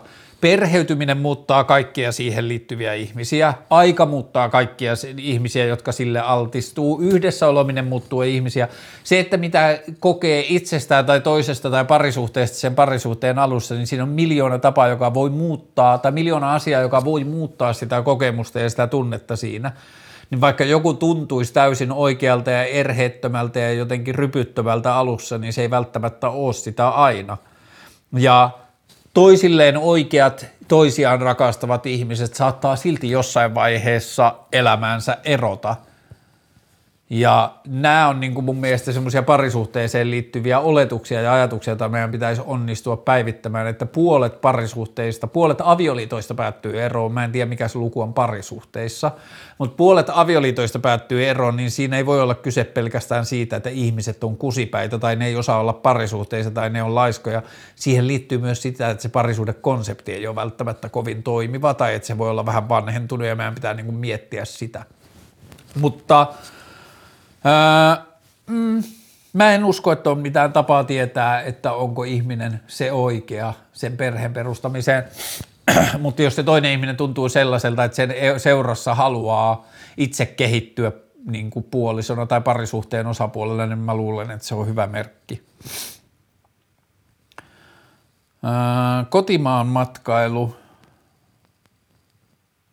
en tiedä, ehkä tämäkin tuntuu, että tämä on semmoinen juttu, että koronan jälkeinen maailma, niin me ymmärretään paljon niitä resursseja, mitä me ollaan jätetty käyttämättä, mitä kotimaa meille tarjoaa. Ja se juoksuprojekti, niin sekin liittyy kyllä ehkä aika paljon kotimaan matkailuun, että mä oon nelostien ajanut niin vitu monta kertaa Torniosta Helsinkiin tai Torniosta, eh, Oulusta Helsinkiin tai mä oon ajanut sitä tietä niin paljon, että pelkästään se, että jos sen kulkee hitaammin päästä päähän, niin se tuntuu jotenkin merkitykselliseltä kotimaan matkailulta. Mutta joo, kotimaan matkailussa varmasti paljon vielä niin kuin näkemättä, tekemättä, kokematta. Mitkä on mielestäsi, mielestäsi rakastumisen vaiheet romanttisen rakkaussuhteen kehittymisessä? Ää, rakastuminen ja arkistuminen – en mä tiedä. Niin, siis ainakin ensimmäinen vaihe on se semmoinen niin kuin rakastumisen vaihe, jossa aivot menettää niin kuin, toimintakykynsä tiettyihin asioihin liittyen ja sitten seuraava vaihe on se, että ne aivojen toimintakyky ja analyysikyky palautuu ja sitten aletaan niin kuin, ja se on tosi mielenkiintoista. Mä mietin tosi paljon sitä, että miten – mitä kaikkia asioita rakastumisen alkuvaiheesta on palautettavissa tai ylläpidettävissä tai heräteltävissä tai ravisteltavissa tai injektoitavissa parisuhteeseen myöhemmissä vaiheissa. Miten ihminen pystyy, kun ihminen rakastuessaan hän pystyy näkemään kaikista toisen heikkouksista tai ärsyttävistä piirteistä läpi, niin miten se voi kannustaa itseään siihen samaan lähestymistapaan myöhemmin?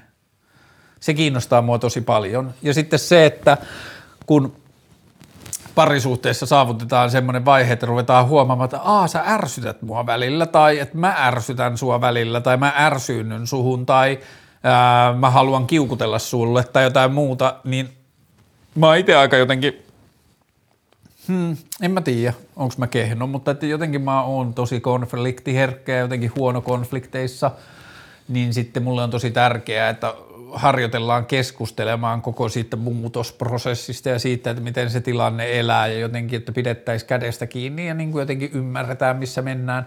Mutta se on super mielenkiintoista, mutta mm, niin, ehkä ne romanttisen rakkaussuhteen vaiheet on Big Bang, joka kestää X aikaa ja sitten on niin kuin semmoinen universumin syntyminen. Mitä oot lähiaikoina lukenut? Mä en ole nyt lukenut muutamaa viikkoa. Mitä mä oon lukenut viimeksi? Mä luin upeeta, mä taisin sanoa tästä viime jaksossa, mutta mä luin upeeta tota arabikansojen historiat-kirjaa, ja se jäi kesken, kun se kirja on nyt kadonnut. Mutta joo, se on se, mitä mä oon lukenut viimeksi, ja sitten mä luulen, että mä menen tähän The Dawn of Everything in a New History of Humanity, niin, humanity, niin mä menen tähän varmaan seuraavaksi, mutta mutta joo, mä en ole ihan just lukenut hirveästi mitään. Öö, psykedeelit lääkkeiden mielenterveysongelmiin, jälleen kerran asia, josta ollaan varmaan vasta rapsuteltu pintaa. Suomessa on tutkittu ketamiinin käyttöä masennuspotilaille. Euroopassa on jo ensimmäisiä psilosybin ja MDMA-klinikoita. Amerikassa MDMA, kliiniset MDMA-tutkimukset, mä en muista mitä sille kuuluu, mutta se saavutti jossain vaiheessa se lääke lupatestien tason kolme, joka on jo tosi lähellä sitä, että siitä tulee oikea virallinen niin kuin pätevöity, pätevöity ja tutkittu lääke. Mutta joo, luultavasti psykedelin käyttöä mielenterveyden hoidossa on tutkittu vielä vähemmän kuin merenpohjaa ja tota, seuraavat 10-15 vuotta tulee näyttämään, että onko niillä todellista merkitystä ja omasta ja ystävien kokemuksesta tiedän, että niillä on kyky ja mahdollisuus ravistella ihmisen näkemystä tai näköalaa olemassa olevaan dataan ja tarkistaa suhdetta erilaisiin asioihin, niin sillä voi olla niin kuin apua. Uh, In the Mood for Love, upea Wonkar vai elokuva katoin sattumalta ehkä neljä, viisi viikkoa sitten. Superkauniita kuvia, superhienolla tavalla kerrottua tarinaa ja sitten se soundtrack ja se soundtrack, sen teeman käyttö, että se vaan yhtäkkiä lähtee aina uudelleen ja uudelleen sama musiikkikappale on ihan superhieno. Mutta joo, tosi tosi kaunis elokuva. Yhteishaku lähenee, miten päättää monen hyvän koulutuksen väliltä? Okei, tämä voi tuntua vähän niin kuin tälleen helpolta tai jotenkin vasemman käden vastaukselta, mutta jos on monta hyvää koulutusvaihtoehtoa – niin mitäpä jos pitäisit välivuoden ja menisit töihin tai työharjoitteluun tai jollakin tavalla tutkisit jotain tai joitain niistä aloista, mitkä sua kiinnostaa, tai vaihtoehtoisesti menisit pimeään huoneeseen ja tuijottaisit seinään tai tekisit mahdollisuuksien mukaan matkustelua ja unohtaisit koko asian hetkeksi ja muuta. Et jos on monta hyvää vaihtoehtoa, niin silloin mä koen, että ihmisen kannattaa antaa itselleen tilaa ja aikaa löytää itselle, että mikä mua vetää, mihin suuntaan mä haluan mennä, mikä mua inspiroi.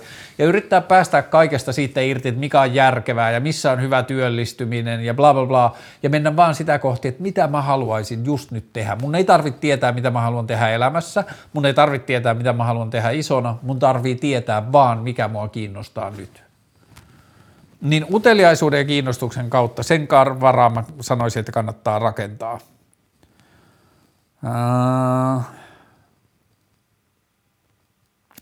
Miten kestää se, että tietää tuottavansa pettymyksen suvulleen alavalinnassaan? Eli toisin sanoen ihminen kuulostaa siltä, että se on päättänyt, mille alalle se lähtee tai mitä se menee opiskelemaan ja se tulee pettämään, aiheuttamaan pettymyksen suvussa. Niin miten kestää se? Ää, se ei ole sun kestettäväksi. Se ei ole sun asia huolehtia siitä, mitä mieltä muut on siitä, että sä teet, mitä sä teet sun omalla elämällä. Se, että sun suku tai vanhemmat on eri mieltä siitä, minkä sä valitset, niin se ei ole sun huoli. Sun ei tarvi välittää siitä, mitä mieltä ne on. Ja sä voit sanoa myös niille, että tämä on mun elämä ja mä teen oman elämään, oman ainutkertaiseen elämääni liittyvät päätökset itse – ja niin kuin, että jos se on harmillista tai harmittavaa heille, niin se on heidän prosessinsa käsitellä se. Se ei ole sun tehtävä helpottaa niitä siinä. Sun tehtävä ei ole selitellä omia valintoja, jos se ei tunnu susta siltä. Sulla on sataprosenttinen päätösvalta sun elämään, ja jos joku muu ei pidä sun valinnoista, niin sit se, ei ole, niin kuin, se ei ole sun stressiä eikä huoli.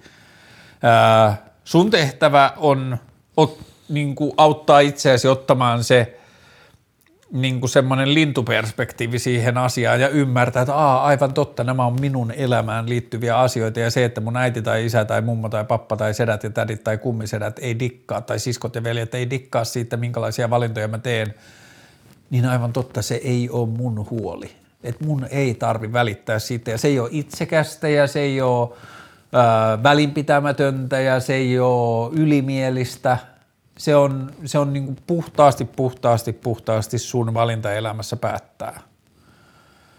Ää, Jerry Shoon vaikutus suhun valokuvaan. Jerry Shoo on siis keittari, joka on vaikuttanut mun maailmankuvaan joskus parikymppisenä niin saatanasti. Niin kuin Jerry Shoo, me ollaan suunnilleen sama ikäisiä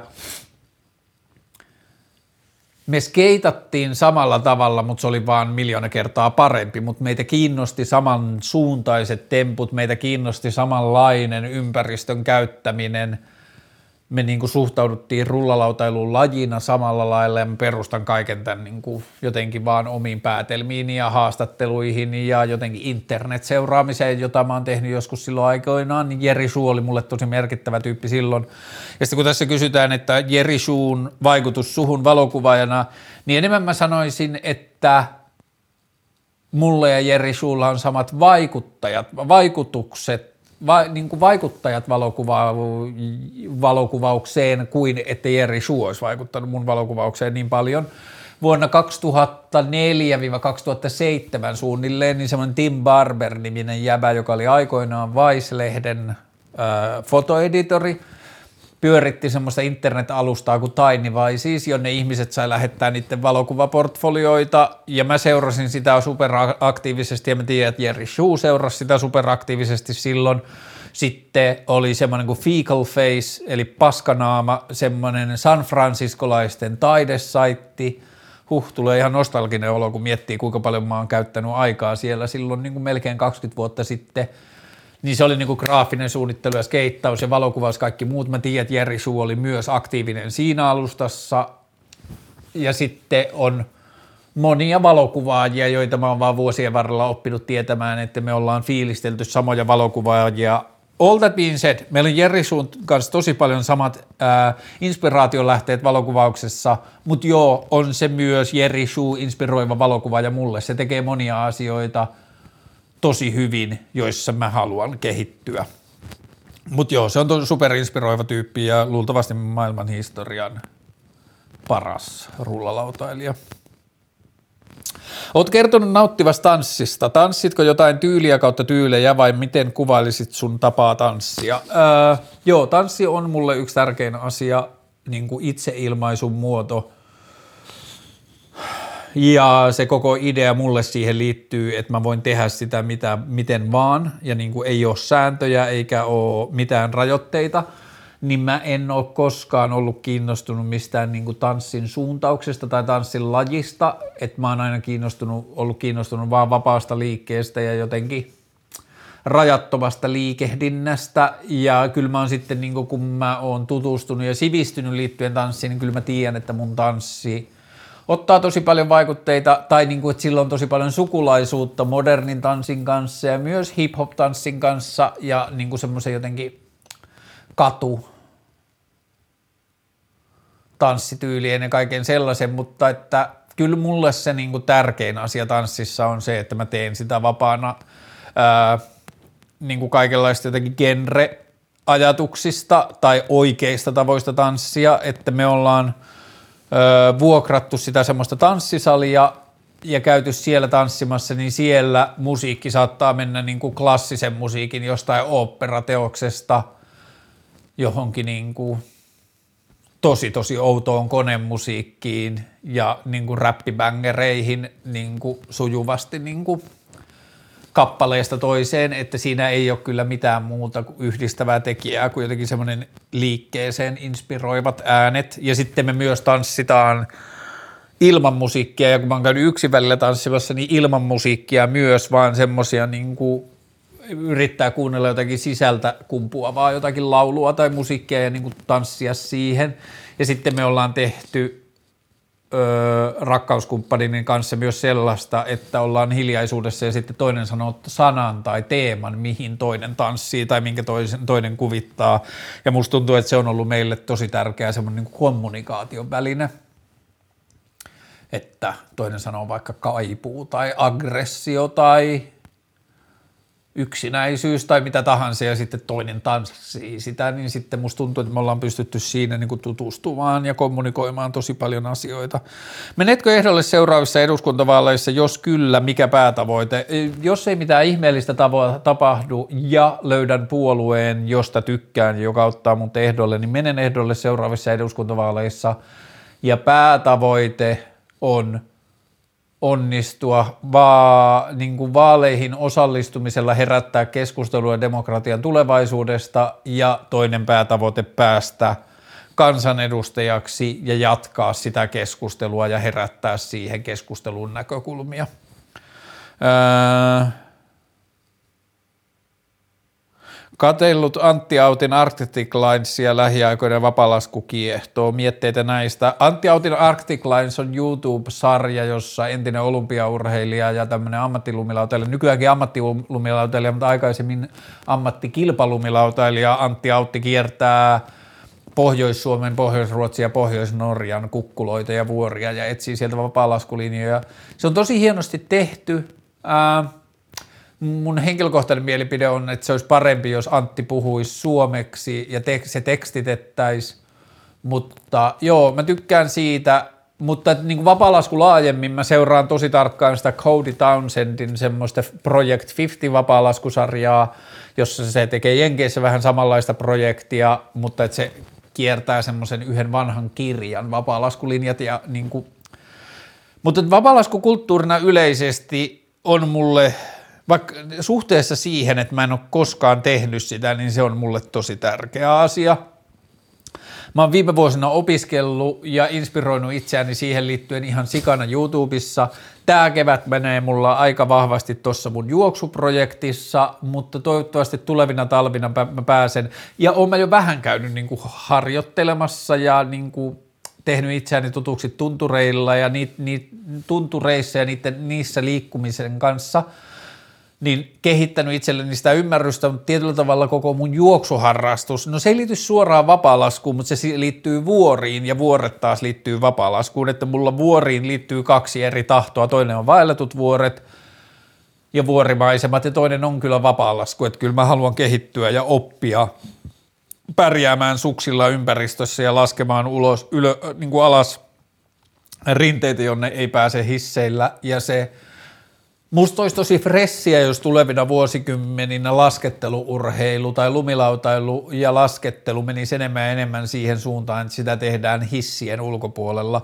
Patagonialta tuli pari vuotta, ei kun par, pari kuukautta, par, muutama viikko sitten todella järkyttävää tai semmoinen ahdistava dokumentti Keski-Euroopasta ja Alpeista, mitä te, tarkoittaa Alpeille ja mitä tarkoittaa koskemattomalle villille luonnolle laskettelukeskuskehitys – ja siellä on niin kuin pitkään ollut semmoinen meno, että paikalliset poliitikot on katsonut sitä vaan niin kuin rahanäkökulmasta ja antanut sinne lupia synnyttää uusia laskettelukeskuksia ja hissilinjoja aika rajattomasti. Ja nyt siellä on havahduttu silleen, että on semmoisia niin viimeisiä niin kuin tällaisia villejä vuoristoalueita, jossa sä pääset laaksoon tai ympäristöön, jossa ei näy mitään ihmisen jälkiä – tai ihmisen rakennelmia, niin näitä on alettu, alettu nyt vähän niin kuin suojelemaan. Ja siellä on uutta niin kuin heräämistä Keski-Euroopassa, Alppien ympäristössä. Ja koko tuo laskettelukeskuskulttuuri ympäri maailmaa, niin siihen liittyy aika paljon semmoista ongelmallisuutta, niin sitten se, että jos meidän kehitys menisikin tulevina vuosina siihen, että enemmän ja enemmän laskettelua harrastettaisiin niin, että niin kuin ansaitaan omat laskumetrit, eli kiivetään ylös se, mitä lasketaan alas, niin musta se olisi tosi freesi kehitys ja se on inspiroiva ajatus. Ää, traumojen paranemisen jälkeinen uusi identiteetti tai paluu siihen oikeaan. Tämä ehkä sisältää semmoista ajattelua, josta mä en ole ihan varma tai mä en ole ihan varma kun mä samalla lailla, kun tässä esitellään, esitetään jopa, että paluu siihen oikeaan, että ihmisillä olisi joku oikea identiteetti, ja sitten se kohtaa jonkun valtavan trauman tai sillä tulee vastoinkäymisiä elämässä ja sitten se rupeaa pääsemään yli niistä traumoista, niin se jotenkin olisi mahdollista palata siihen oikeaan identiteettiin tai temperamenttiin, joka on ollut ennen niitä traumoja, niin mä en kyllä näe maailmaa sellaisena tai mä en näe ihmisyyttä niin. Mä ajattelen, että ihmisellä ei ole oikeata temperamenttia tai oikeata identiteettiä, siellä on oikeita – että siellä on pysyviä elementtejä tai pysyviä suuntauksia tai pysyviä energioita tai magneettisia napoja tai jotain muuta, mutta kyllä mä ajattelen, että ne traumat on ihan yhtä tärkeä osa sitä identiteettiä kuin se traumattomuus tai niistä selviäminen. Että se on niin kuin kaikki on semmoinen elämänmittainen – kulku, jos on ahdistuksen jaksoja, masennuksen jatkoja ja hybriksiä ja energisyyttä ja vakavamielisyyttä ja humoristisuutta ja itsetuhoisuutta ja rakkaudellisuutta ja siinä on niin valtavasti eri piirteitä, mutta mä en usko, että mikään niistä on enemmän oikea tai väärä kuin joku toinen. Että ne kaikki on niin osa sitä isoa ja monimutkaista semmoista minuuden kehikkoa, ja varmaan niin kuin elämä menee aika pitkälti siinä, että yrittää löytää ne omat itselle toimivat tavat olla sen oman minuutensa kanssa. Mm, traumojen paranemisen jälkeinen uusi identiteetti tai paluu siihen oikeaan. Niin. niin voihan sitä ajatella, että se on uusi identiteetti sillä tavalla, että se on niin kuin, että se on niin kuin joku miekka, joka on tauttu jossain – kuumuudessa, kun on mennyt traumojensa läpi tai niin kuin käsitellyt joku traumaattisen asian ja sitten sieltä tulee jotenkin niin kuin peeniksi-lintu. Mutta mm, joo, kyllä mä ajattelen, että identiteetti tai temperamentti on niin kuin lineaarinen asia, joka jatkuu koko elämän, ei joku niin kuin tämmöinen monoliitti, johon tulee jotain niin kuin bakernaakkeleita pohjaan kiinni ja sitten niistä hankkiudutaan eroon ja sitten ollaan taas jossain niin kuin pyhässä oikeassa identiteetissä. Kaipaus ja siitä kertominen toiselle. Ää, hmm. Tuossa toi, toiselle kertomisessa, niin mun mielestä on ehdottoman tärkeää, että se toinen tietää, koska sitten olisi tyhmää, jos se toinen tietäisi, että kaipaa ja sitten se olisikin molemmin puolista ja sitten sillä kaipaukselle voitaisiin tehdä jotain. Mutta sitten on tärkeää ymmärtää se raja, minkä jälkeen se ei tuota enää mitään uutta. Että jossain vaiheessa se toinen ihminen tietää siitä, että niin kuin sitä kaivataan, jos ei sillä ole mitään annettavaa siihen tai sille ei vastakaikua tai sille tilanteelle ei syystä tai toisesta voida mitään, niin sitten mä en tiedä kuinka paljon se ravitsee – niin kuin rypeä siinä.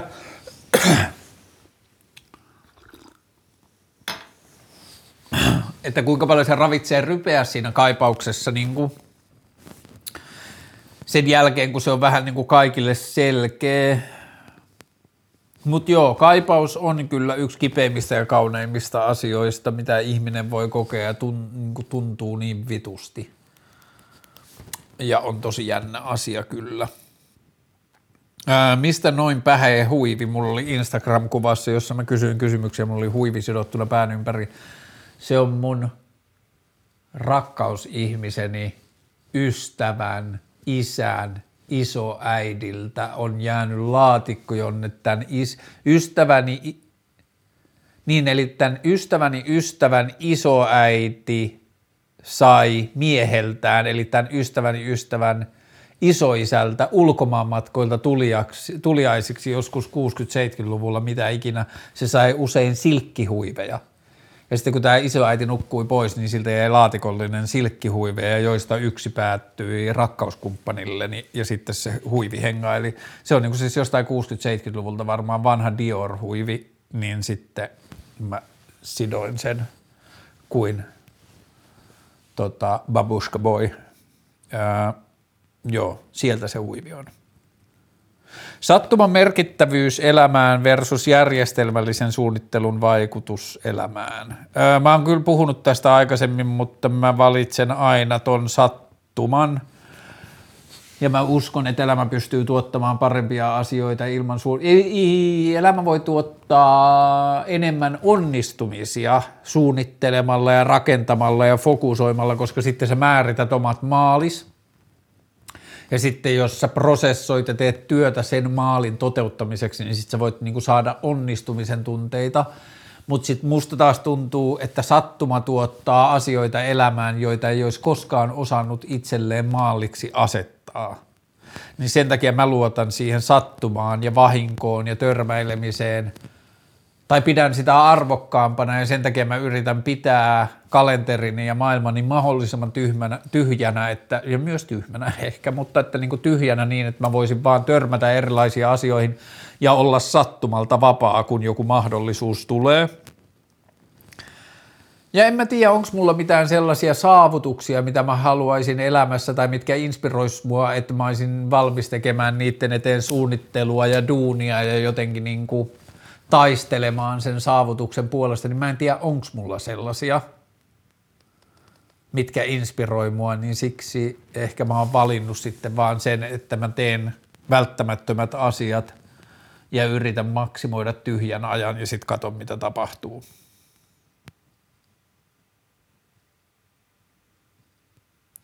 Ajatuksia somettomasta ajasta, onko tullut jotain oivalluksia, miltä on tuntunut luopua niistä? Ää, niin milloin mä poistin sen henkilökohtaisen Instagramin? Joskus loppusyksystä, eli tässä on varmaan nyt muutaman kuukausi ollut niin, että mulla on vaan toi keskusteluohjelmatili. Aina kun mä teen uuden tällaisen vlogijakson, niin mä lataan Instagram-sovelluksen, jotta mä voin tehdä nämä kysymykset ja jakaa tämän vlogin ja sitten pari päivää päivän kaksi mulla on sitten Instagram-applikaatio, että jos siitä jaksosta tulee jotain kommentaaria tai jotain, mutta se helpottaa tosi paljon, että kun mä, mun tili ei seuraa ketään, niin mulla ei ole semmoista paikkaa, jonne mennä hengailemaan ja scrollailemaan.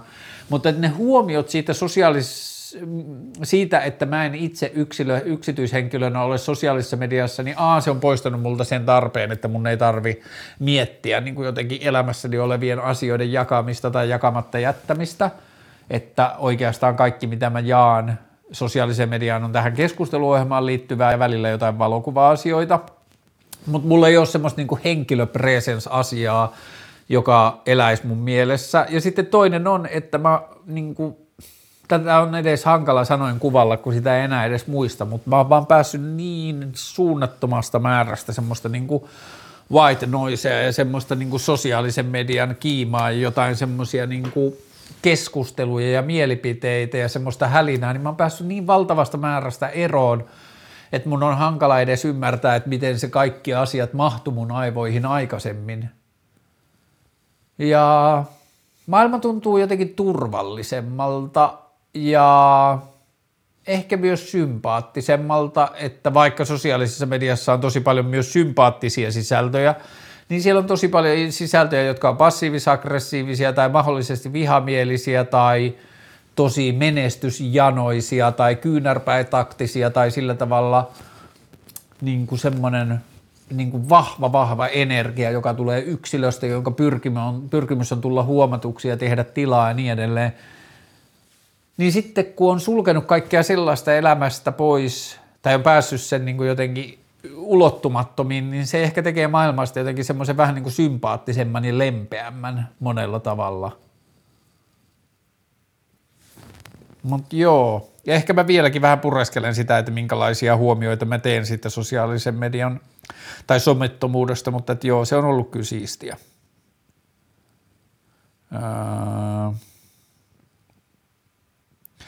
Sitten täällä on vielä erikseen tanssista. Nykytanssi kiinnostaa. Mikä inspiroi suosituksia? Jos mä en ole suositellut tätä aikaisemmin, niin YouTubesta löytyy Boniverin I&I-levystä tehty koko levyn mittainen. Ei ehkä varsinaisia musiikkivideoita, mutta lyric-video plus tanssivideoita. Ja ne on ne, mä aikaisemmin mainitsin ton INI-albumin vinyylin graafisen suunnittelun, niin se on semmoinen kuin Erik Timothy Carlson niminen jäbä, joka teki myös edelliselle Boniver-levylle ää, graafisen suunnittelun keinoin tehdyt musiikkivideot tai semmoiset lyrikvideot, ne molemmat on ihan saatanan kauniita ja niin, kuin niin ihmeellisen uskomattoman upeita teoksia, jotka tuottaa sille musiikille kokonaan uuden jotenkin kokemustason mutta sen Aianainen, eli tuon viimeisimmän levyn niissä videoissa, niin niille on tehty niin kuin tanssiteokset siihen yhteyteen myös. Ja se on superinspiroiva ja siinä on supersiistiä tanssia. Ää, mitäs mä näin vastikään, jossa mulla tuli... Haa. Yksi, mikä on supersiisti, YouTubesta löytyy ää, Sellisti Jojo Ma ja sitten semmoinen, olisikohan se Atlanta katutanssijäpä, semmoinen kuin Lil Buck. se on Spike Johnson jotenkin muodostama yhteys ja ne on sen jälkeen esiintynyt useita kertoja eri yhteyksissä, mutta Jojo Ma eli Yo Yo Jo Ma M A Y O Y O M A ja Lil Buck, B-U-C-K, niin niiden yhteisteos löytyy YouTubesta muutamastakin lähteestä. Se on ihan superinspiroiva. Onko vielä jotain? En ole ihan varma. Ää...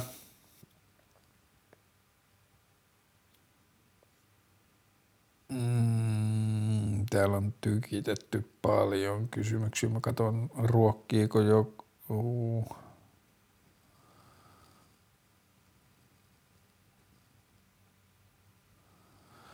Milloin olet viimeksi käynyt, käynyt skeittaamassa viime kesänä? Mm, Euroviisut, ei mielipidettä. Ää, uusi jakso Jari Hanskan kanssa koronan vaikutuksista. Tähän voisi olla hauskaa, kun me tehtiin Jari Hanskan kanssa silloin, just kun korona oli niin kuin vasta jotenkin lämmitteli koneitaan ja niin kuin rajoitukset ja kaikki, niin se voisi olla mielenkiintoista. Mitä mieltä uutisesta, että Meta Inc. eli Facebook ja sisarsovellukset poistuisivat Euroopasta googlattua, niin asian olen sitä mieltä, että uutinen oli väärinkäsitys, tällaista ei ollut tapahtumassa. Terveys kautta sairaus, koetko olevasi terve, mitä terveys tarkoittaa kautta pitää sisällään sulle?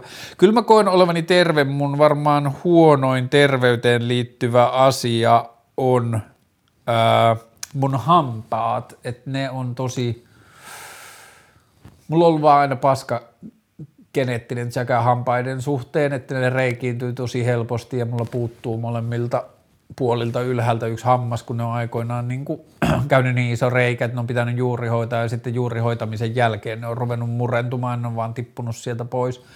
Ja just luin jostain, tai niin kuin kohtasin jossain sisällössä ajatuksen, kun puhuttiin paineaisista ja sitten siinä puhuttiin siitä, että kauheinta, mitä ihminen voi kuvitella ja siksi se on unissa, on se, että sen hampaat tippuu suusta, niin sitten mulla on välillä tippunut hampaita suusta, suusta niin se on ollut tosi ahistavaa. Mutta mm, joo, kyllä mä oon tosi perusterve ja niin kuin onnekas kehoni suhteen, että, niin kuin, että se on pysynyt kyllä pääosin, ja pääosin mä oon aika terve, että mulla on niin kuin yleensä, jos mä tarkastelen omaa vointia, niin mä voin hyvin, paitsi joku hammas vihloo, ehkä näin. Mutta joo, kyllä mä, mulla on hyvä tuuri terveyden kanssa. Ää, joo, ja tota, olen tästä aikaisemminkin varmasti sanonut, mutta nyt jälleen kerran varmaan ihmiset huomaa, tai niin kuin ihmiset, jotka on laittanut kysymyksiä, mä vastaan kaikkiin kysymyksiin aina, niin ne joko johtuu sen päivän fiiliksistä tai sitten ne johtuu siitä kysymysaiheesta. Mm, en mä tiedä, onko mä löytänyt vielä mitään sellaista aihetta, johon mä en olisi koskaan vastannut, mutta että eri päivinä skippaa ja vastaa eri kysymyksiin. Mutta joo, äh, ihanan keväinen ilma, ehkä talvi rupeaa kääntymään kevääksi pikkuhiljaa. Mä sain viestin Skotlannista liittyen juoksuprojektiin ja johonkin Etelä-Suomessa oleviin niin mahdollisiin majoitus- ja muihin asioihin, mutta että siinä viestissä kerrottiin, että Skotlannissa, eli ei niin kaukana, narsissit kukkivat jo. Ää, sää on upea. Mä oon nyt tällä, päivällä, tällä viikolla käynyt juokseen melkein joka päivä ää, vaihtelevissa keleissä. Ja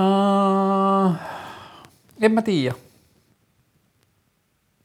Ehkä rupeaa pikkuhiljaa havaitsemaan jotain semmoista kaamosta, josta rupeaa ehkä vähän heräilemään. Ja kaamoksessa oleminen ja niin kuin usein masennuskinhan on sellainen, ja mä en nyt tiedä liittyykö tämä mun kaamos mitenkään masennukseen, mutta että niihin liittyy monesti se, että niitä ymmärtää vasta jälkeenpäin olleensa sellaisessa. Mutta ehkä tämä Suomen talvi on vähän sellainen, että aina kun kevät edes vähän nostaa päätään, niin havahtuu sieltä, että niin missä sitä on taas oltu. Mutta joo, jatketaan ensi kertaan. Moi.